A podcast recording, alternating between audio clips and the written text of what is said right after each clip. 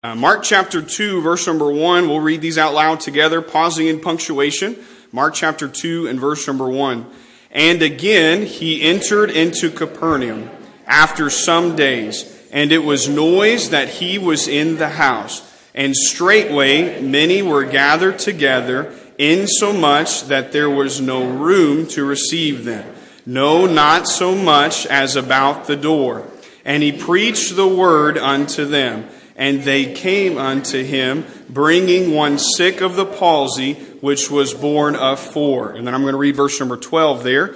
And immediately he arose, took up the bed, and went forth before them all, insomuch that they were all amazed and glorified God, saying, We, we never saw it on this fashion. Let's pray.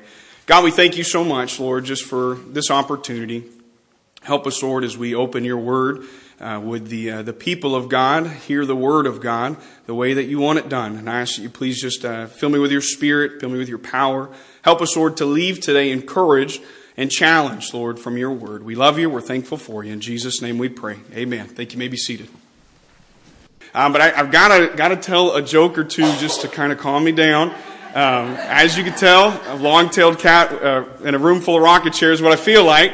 Um, but uh, of course, I'm not the preacher, assistant pastor here. Been here for a little over a month now. Uh, we've actually yesterday was was exactly a month since we've been in our house, and uh, so I was here a couple weeks before that. Same with preacher, and then off in a conference. I was everywhere. So, but um, but it is good to be here. Good to be here. We're we are calling this home, and uh, the Lord is really opening doors, and we're we're settling in. So that's a blessing, um, and it's it's it's really been amazing here.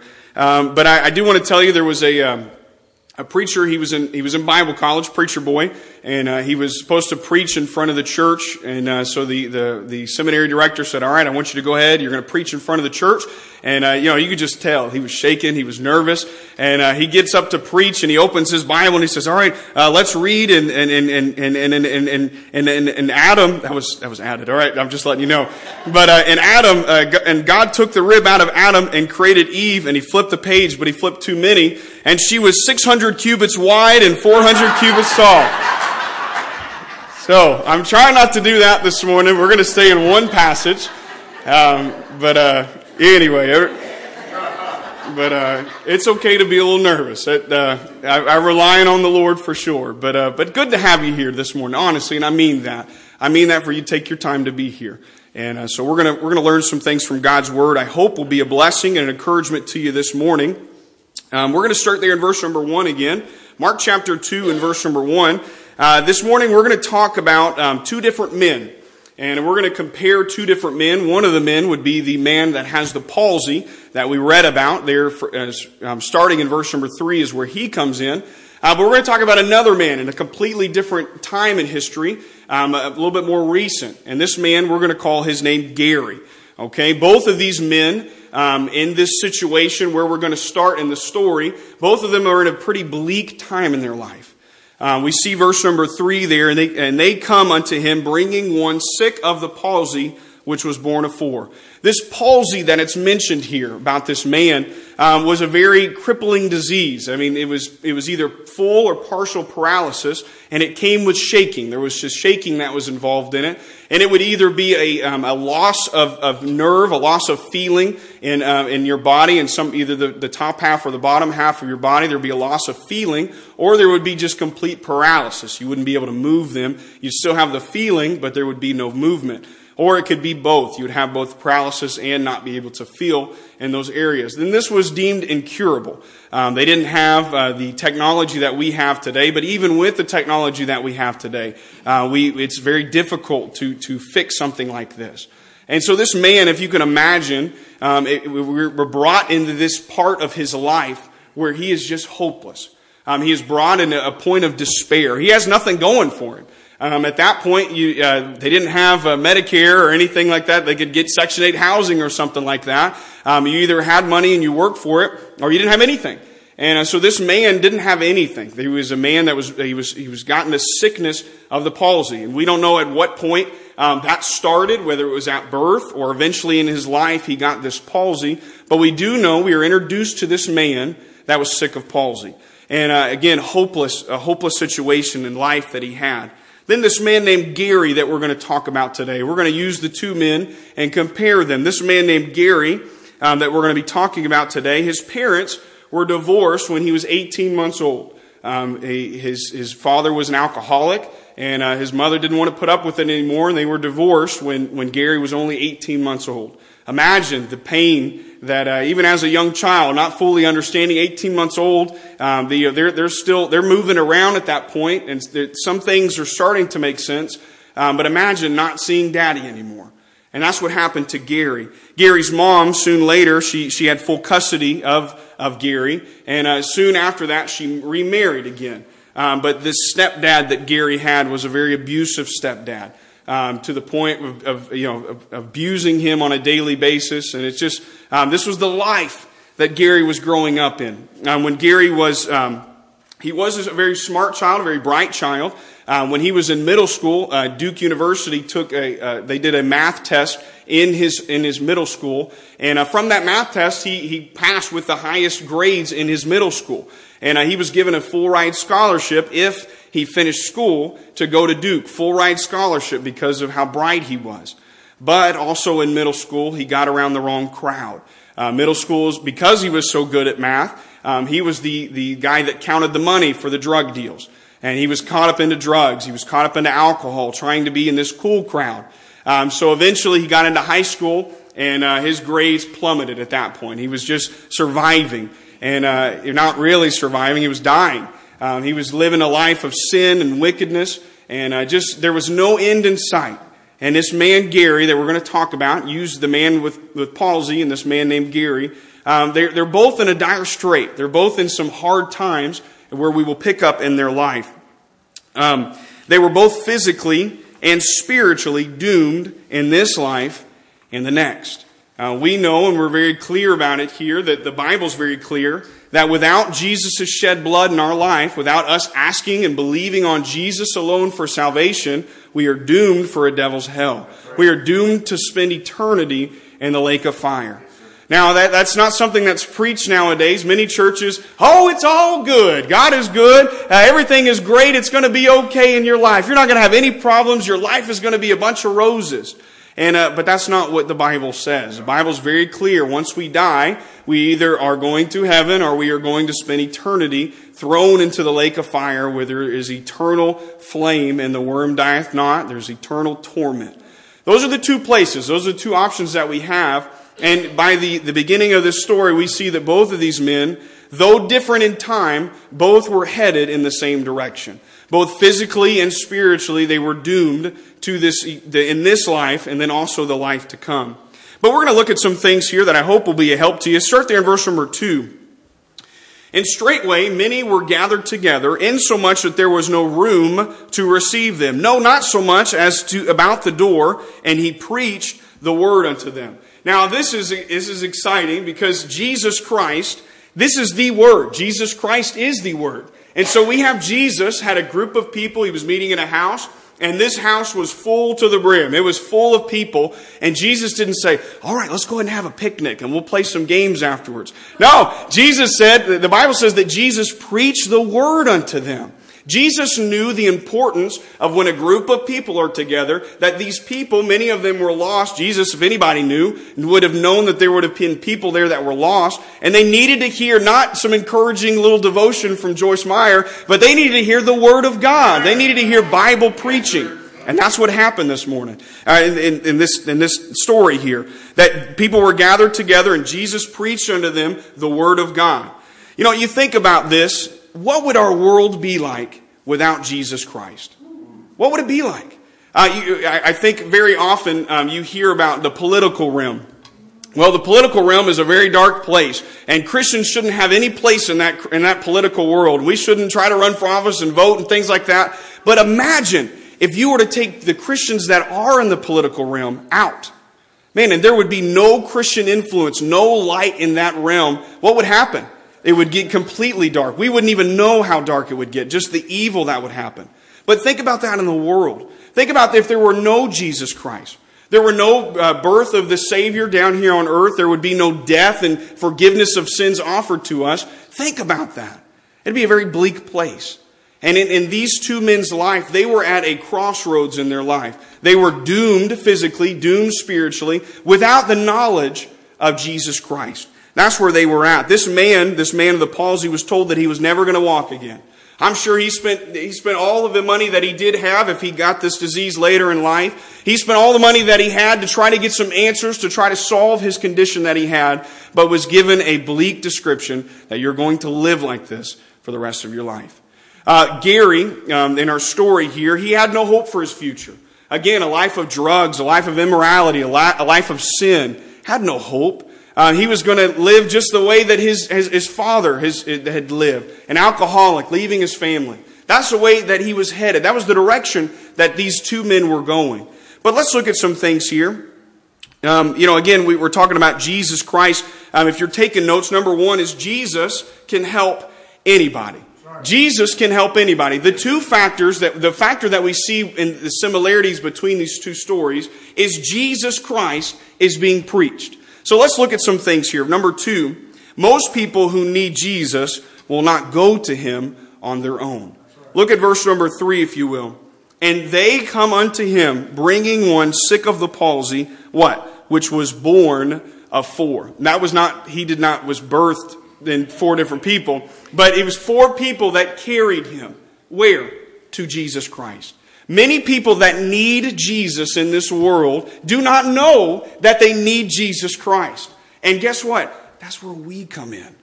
Imagine, look at this story here. They brought him unto Jesus. I've never been one to ask for help. I'm one, my wife knows uh, that if, if, it's, if, if, if a job needs to get done, I'm going to try my hardest, break a couple of bones, and then I'll say, I'll have to make that phone call. Hey, can you come over and help me? I don't really, you know, and I don't like asking for help. Um, but we had Devin. Devin came over. We, we, we got our house and it didn't have a playground. And so the kids, they didn't have anything to do. I guess they needed something to play on. And uh, so we got a playground and uh, we got it all loaded up. Of course, I bought it used. Uh, not going to buy a brand new playground. Those things are expensive. Uh, but we bought it used off of Facebook Marketplace. And I used two trailers and a truck and we loaded that thing and we brought it over to my house. Um, but it was very heavy. And I know, contrary to what you see here, I'm not a very strong person. And uh, so I could not do it by myself. And uh, so, of course, I called the next strongest man that I knew. I called Devin. And uh, many of you know who Devin is anyway. But, uh, but me and Devin, we were sitting there and we tried to load this playground up. And we got the initial piece down um, very carefully. Praise the Lord, we got it down. But there was a piece, it had two legs and it had the, the, the little area that the kids would sit on before they went to slide. And uh, so it was very top heavy. And you had two long legs. And so me and Devin, we're like, all right, we got this. We're men. We can carry this. And uh, we both grab an, uh, the end of it and we start to push it up and it keeps sliding down and it starts to fall and I just jump out of the way and I'm like, every man for himself. I'm sorry, Devin. And uh, praise the Lord, it missed him. Praise the Lord for that because uh, I'd had to take him to the hospital or something. But, uh, but I'm not one to ask for help. But you know what? There are times in my life where I really needed help and I should have asked for help. It's the same thing in this story here. The people that need Jesus Christ the most are not going to be the ones that are standing at the church door ready for, uh, ready for church to open. No, they are the people that as Jesus Christ showed us in his ministry, he came out to those fishers that were, they were busy doing their work and he said, hey, follow me and I will make you fishers of men. What happened? Jesus went to them. Jesus came to us down here on earth. Why? Because we wouldn't go to him on our own. The Bible says that all men are gone away. Uh, we are all we are become, together becoming profitable. Nobody seeks Jesus on their own. We have to bring people to Jesus. Jesus has brought himself to us. So again, the first thing is Jesus can help everybody. The second thing is the people that need Jesus most will not go to him on their own. This man of the, the that was sick of the palsy, he had to have four men carry him. Now, if you will, try to imagine in your, your, your mind you being that man of the palsy. And here, this, the, these four friends of his, or four neighbors, or whoever they were, we don't know, but they say, hey, there's a preacher in town, and we want you to hear him. Imagine, well, I don't want to hear nobody. I'm just going to sit here and, and, beg for money, or whatever he was going to do that day. I don't want you to take me anywhere else. I, I'm just going to stay here. But they, they had to insist. I'm sure there was an insisting that had to happen. And they're like, no, you've got to come. We've got to take you to this Jesus. We've got to take you to this preacher. Man, we've heard him before. And it's amazing what he's preaching about. We've got to take you to hear him. And I've, there was probably a back and forth, but that man eventually did Um, I don't know if he put up a fight or not, but he did eventually go with those four men to Jesus Christ. Um, Gary, in our story, when he was, uh, again, living this life of sin in high school, but when he was 18 years old, Um, he, was, he was graduated high school at this point. He was 18 years old, and he was still living at home. But his mother had divorced his stepdad and remarried his, his, his biological father. And so they were brought back together, but the, the condition was for their marriage to work out. She said, We are going to do things right, and we are going to stay in church. And so that's what happened. Um, uh, Gary's father got saved and he started living right, and eventually they got married again. Uh, left when Gary was 18 months, and they remarried when he was 18 years. And uh, they were brought back together. But Gary did not want anything to do with church. Um, again, living the life he was, he didn't want anywhere near, he wouldn't, didn't want to go anywhere near a church. But here's the thing. His parents said, you're going to live under our house, our roof, you're going to church. They had, he had parents that stood up for what they believed in. They said, hey, you're taking our electricity, you're using our washing machine, your mom's still doing your laundry, you're going to go to church when it comes church on Sunday. And so he had parents that were strong and said, hey, things are, that's not going to happen. I can't control what you do outside of this house, but as long as you're here in my house, you are going to go to church. There, he had parents that were strong. Aren't you glad that you've had people in your life, just like those four people carried that man of the palsy? Aren't you glad that you had somebody in your life that cared enough about you to tell you about the gospel? Everybody in here heard the gospel from somebody. We didn't just, uh, you know, be born with this divine knowledge. We all had to hear it from somebody. And aren't we glad that somebody said, I'm going to go out of my way and preach the gospel to somebody. I'm going to be a witness of God's power to somebody today. Aren't we glad for that? This man of the palsy had no hope, but four men said, Hey, we want to take you to a man. This man, Gary's parents, said, Hey, you know what? As long as you're living in our house, we are going to take you to church. You're going to go to church with us. But here's some things. Look down to verse number four. Verse number four says this, the men, uh, verse number three, they brought the man that had the palsy, and when they could not come nigh unto him for the press, and to him would be Jesus, they uncovered the roof where he was at, where he was. Now here's the thing. There was an obstacle that came into place. Verse number four there, they could not come nigh unto him for the press. Uh, this was actually when the press was covering good things, okay? But uh, no, this house was packed so full of people that they, there was not even standing room. It was, it was the doors were closed. Nobody else could get into this house. But these four people were brought into an obstacle. They brought this man, this man of the palsy. We want you to hear Jesus. They get to the meeting place and they can't even get in. They can't even get in because it's so packed full of people. There was an obstacle that came into place here. Um, Gary, again, I told you his parents made him go to church, but he knew the system. He knew what he was supposed to do. So what he did is he would go out on Friday night and he would party. He'd go out on Saturday night and he'd party. And he'd be so drunk when it came to Sunday, he didn't know what was going on at all. He'd be so high and hungover, he didn't even know what was going on. And there was an obstacle that was, that was brought into the place of Gary going to see Jesus Christ. There was an obstacle with this man of the palsy that was being brought to Jesus Christ. You know what? I've found that there are obstacles. If there's anything worth getting, there's going to be an obstacle. There's going to be difficulty in getting that. Um, so you know when, when I was uh, let me see. Uh, yes when I was a kid me and my brothers we would play uh, we would play Fear Factor. And what we would do is we would have this gigantic obstacle course and we say all right you got to jump over this tree. You got to run into that fence as hard as you can and then try to climb it. And then you got to run over here to the pool and you got to do this. And we would come up with all these obstacles uh, to finish the course. Uh, now of course I had two younger brothers. I had to be the fastest one and so, of course, I, I made sure that we, we set the obstacle course up in a way that things were just a little bit too tall for my shorter brothers to make it over. I'm, I'm not stupid, all right? Uh, but there were obstacles that were brought before this man of the palsy. There were obstacles that was brought for this man named Gary. There were, there's always going to be obstacles keeping people from Jesus Christ. Why? Because the devil doesn't want it to be an easy road. The devil doesn't want it to be where, where it is, where Jesus Christ has died for everybody and freely given himself. Well, the devil doesn't want that to be the case. So the Bible says that, that God is not the author of confusion. So that makes who the author of confusion? Satan, the devil. And the devil is going to try anything and everything in his power to keep people from Jesus Christ. He's going to bring obstacles in people's way. There was, a, there was people that were supposed to come today, but guess what? The obstacle of rain kept them from coming to church. The obstacle of maybe pain kept somebody from coming to church today. The obstacle of maybe too far of a drive or maybe something that happened that kept this, the, those people from hearing the, the gospel. Now, when, when, when we have some obstacles that come up in our life when we're trying to bring people to Jesus Christ, I don't know about you, but I get nervous. I've been uh, going soul winning ever since I was a little tyke. My parents would take me in a stroller and I'd hold out a track. I didn't know what I was doing. I'd eat on it half the time, but I'd hold up a track and I would give it to people. I've been going soul winning for a long time. But you know what happened? Yesterday, we were going out soul winning and I go to knock on that first door and I had, I had my son with me and man, Oh, okay, nobody's here. Let's go to the next one. And I was nervous. And we get nervous sometimes.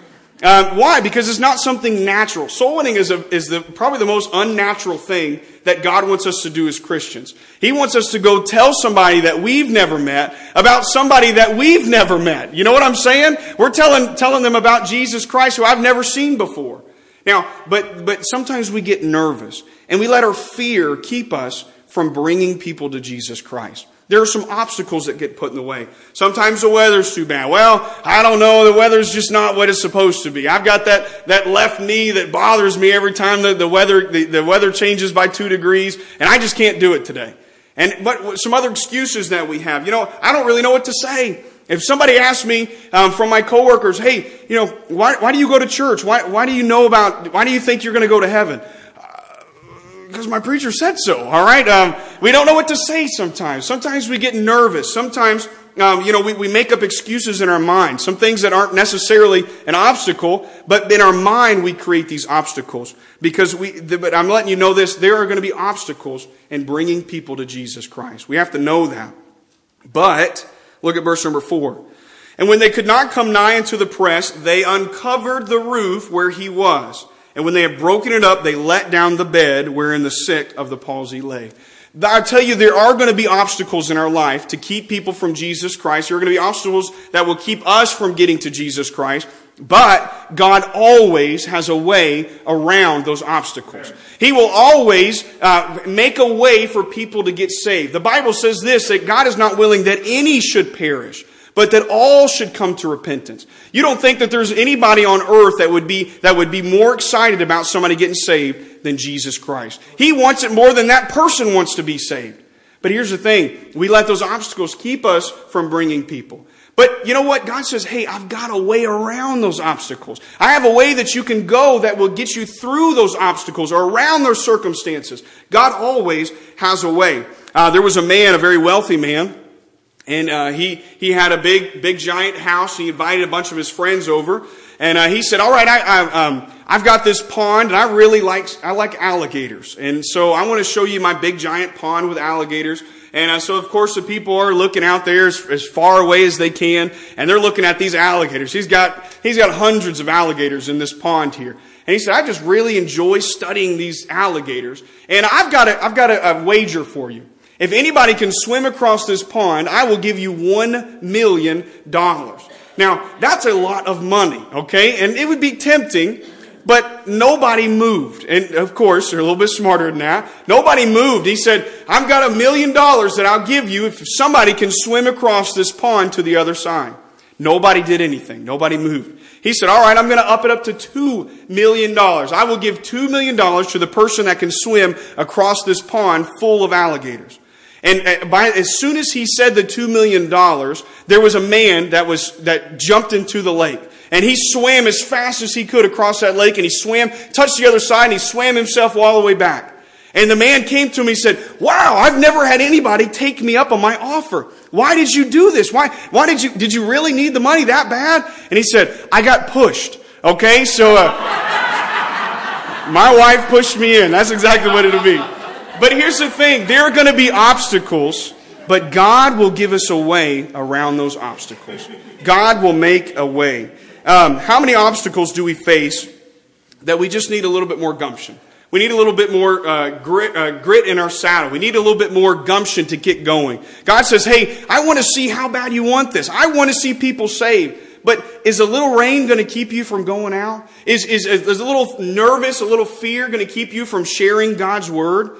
Man, we just need a little bit more gumption. God will make a way around it. We just got to ask Him for that. Um, when when uh, we've learned some things as parents, um, things to do and a lot of things not to do, okay? And I remember at when, when our first daughter, she was just getting old enough to walk. I think she was 18 months old and she hadn't walked yet. She had this scooting thing down and that was it.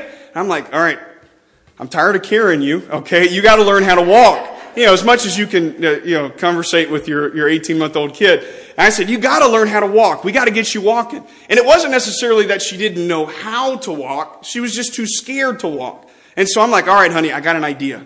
And so what we did is I bought a peppermint patty and I broke that peppermint patty in half and I tied it on a string and I tied that string to our ceiling fan in the living room.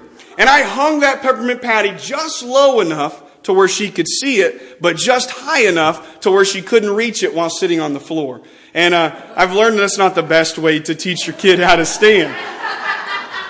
But uh, but if you know, there are some circumstances that will happen in her life. And if we just, all she needed to do was just stand up and she would have had that peppermint patty. And I've got a video of her just crying for 18 minutes straight. No, I didn't, it wasn't that long.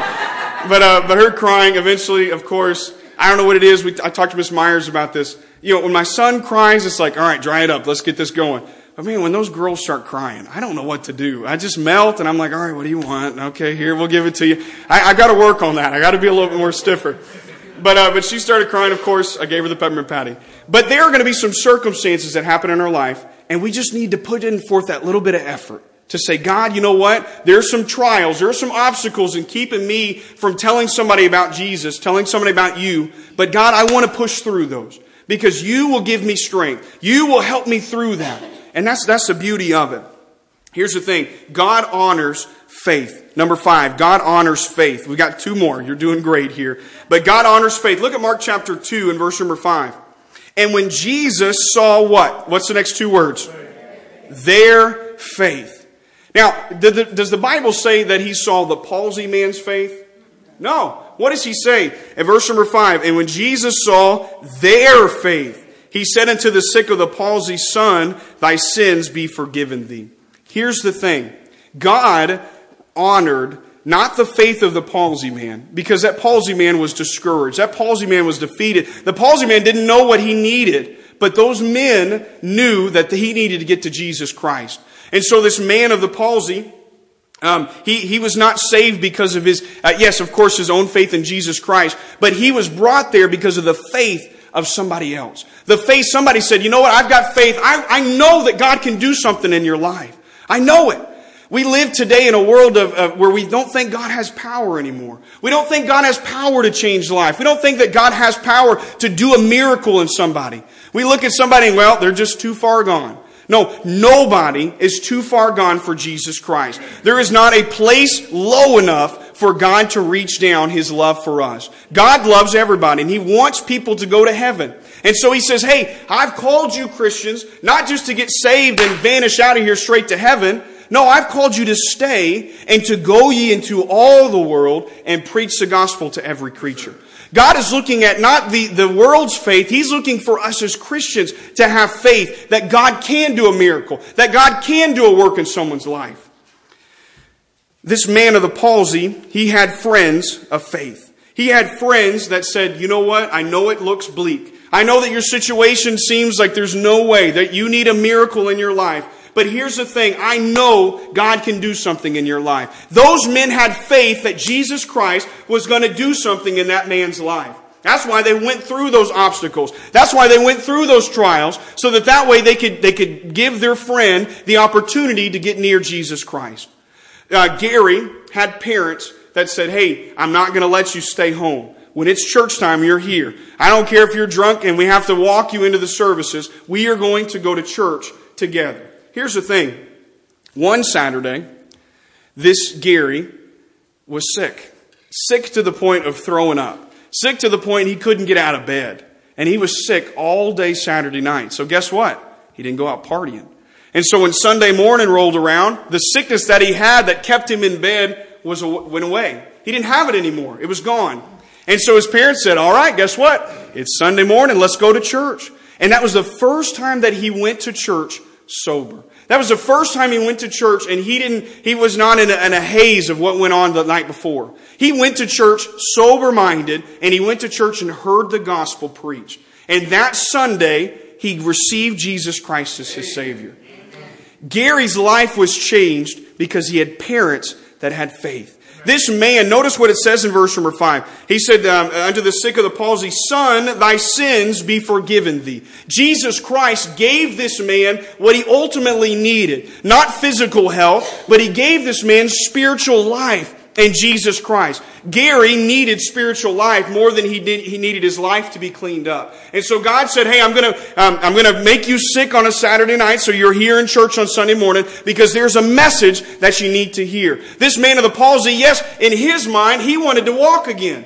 But what he really truly needed, he needed a miracle in his spiritual life. He needed to be quickened. He needed to be made alive to be, uh, to, to know Jesus Christ as his Savior. That's what he really needed. And Jesus knew that. That what has and what will always be the reason that there are not more people saved is because we do not have the faith that is necessary.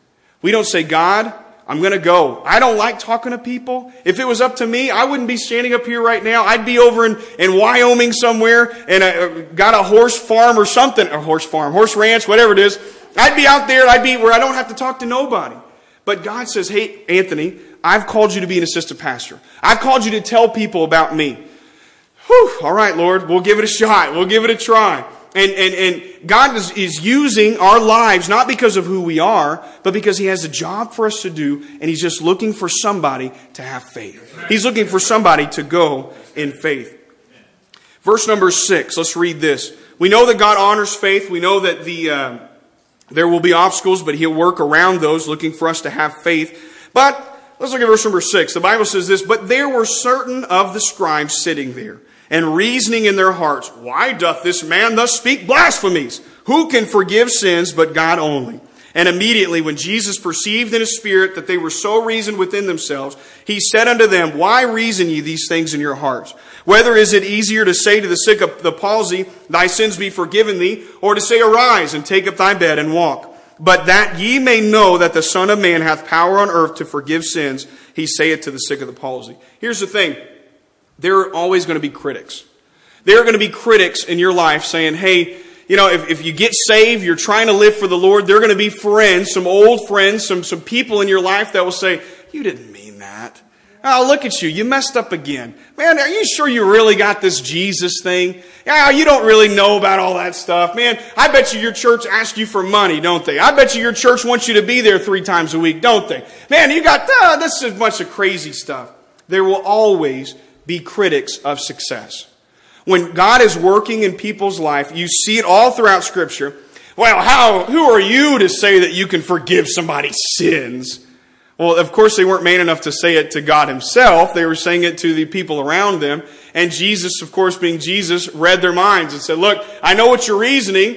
Look, I am the Son of Man. I'm come in power and glory. I can, you know, it's easier for me. What is easier? To say thy sins be forgiven thee or to say, hey, rise up and walk? To God, the miracle, what the more important miracle was that the man get his sins forgiven. Not, the walking was not necessarily the focus of Jesus Christ. The focus was, I want to see this man saved.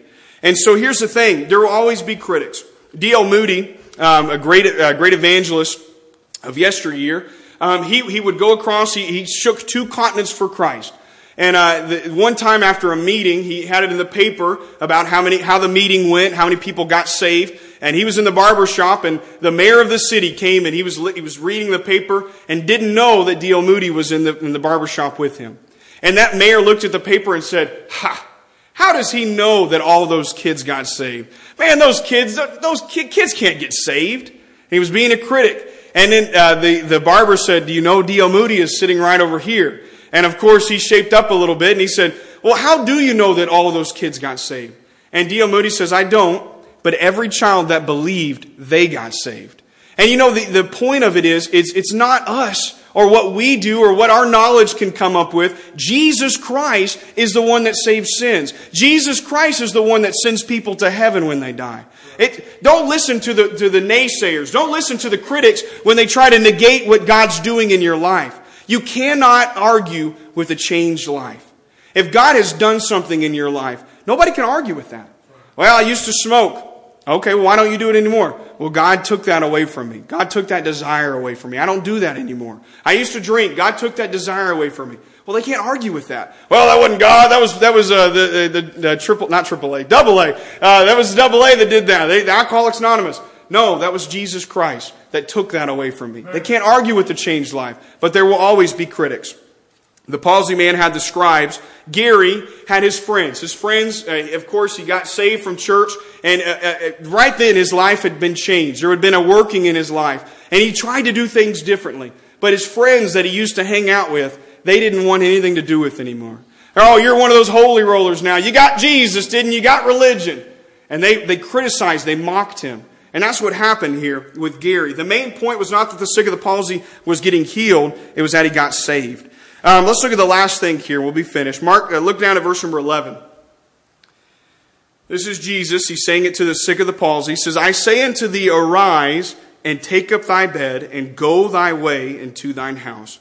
And immediately he arose, took up the bed, and went forth before them all, insomuch that they were all amazed and glorified God, saying, We never saw it on this fashion. The difference between religion and Christianity is Christ. We are not a religion. This is not a Baptist religion.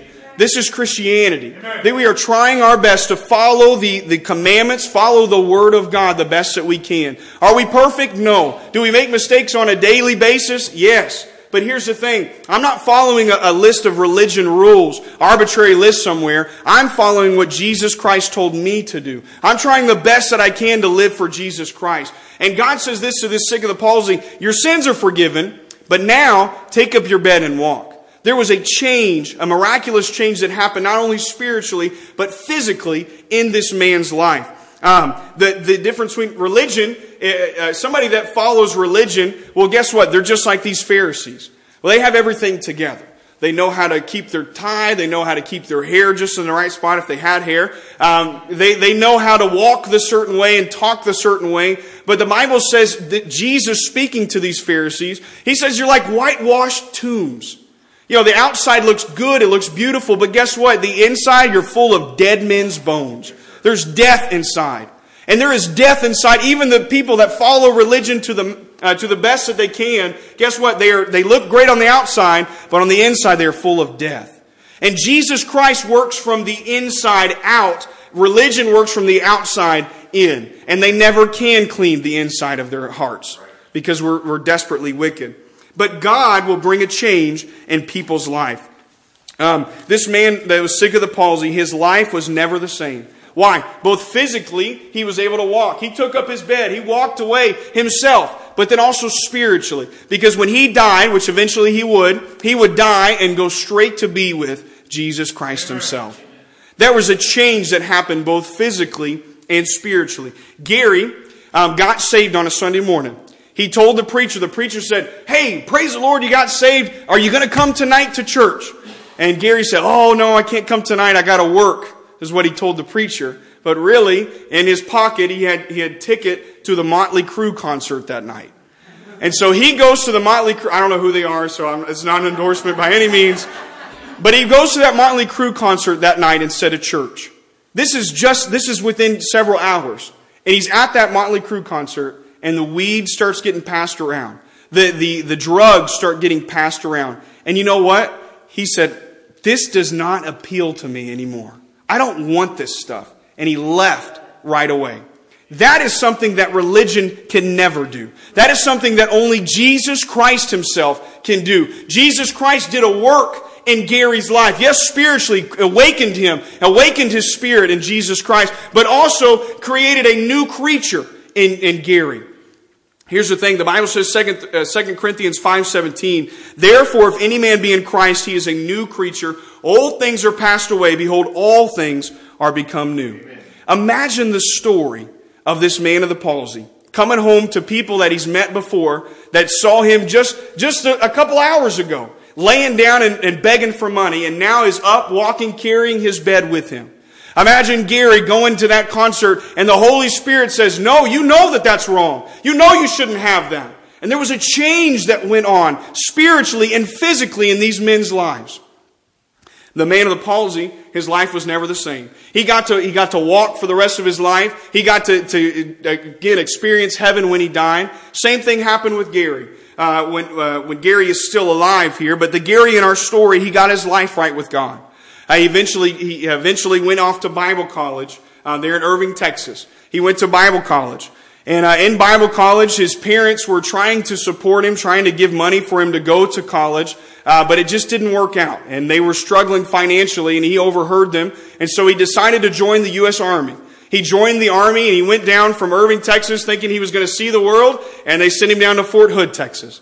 And uh, he went down to Fort Hood, Texas, and he was there. And while he was there, he was, uh, you know, again, new Christian. I mean, within a couple years as a new Christian. And he was looking for a church. A preacher came by and said, Hey, do you have a church that you're going to? Well, no, I don't have a church. Well, you should come with us. And we have a single soldiers ministry.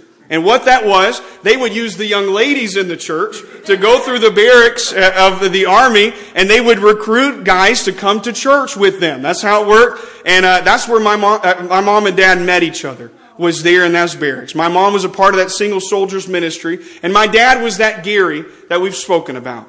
Gary went on later, my dad went on further to, be, to go to finish Bible college in Texas. He went to Bible college while raising us three punks, all right, us three kids. And he raised us while working a full time job, while having us, and while going to Bible college. And that was my father. My father was a life that was changed. He served the Lord and eventually moved to Mesquite, Texas, where he finished Bible college. Then he helped start a church in Clarksville, Arkansas. After Clarksville, Arkansas, he moved and he started his own church down in Houston, Texas. And he was there for a couple years. And then he moved up to Tennessee and he was a pastor in Tennessee for five years. That man is my father. And I have a question for you. Is it worth it? Is it worth it for us when these excuses come in our mind? Well, I, am just too tired to go tell somebody. I, you know, I, I, see that cashier in Walmart every time I go to pay, and I say hi and I'm friendly to her, but I, I can't give her the gospel. Then she'll think I'm one of those guys. Is it worth it for you to give out the gospel? Is it worth it for you to pray for somebody for salvation? Is it worth it for you to live as a Christian for somebody else? Is it worth it for you to bring somebody to Jesus Christ?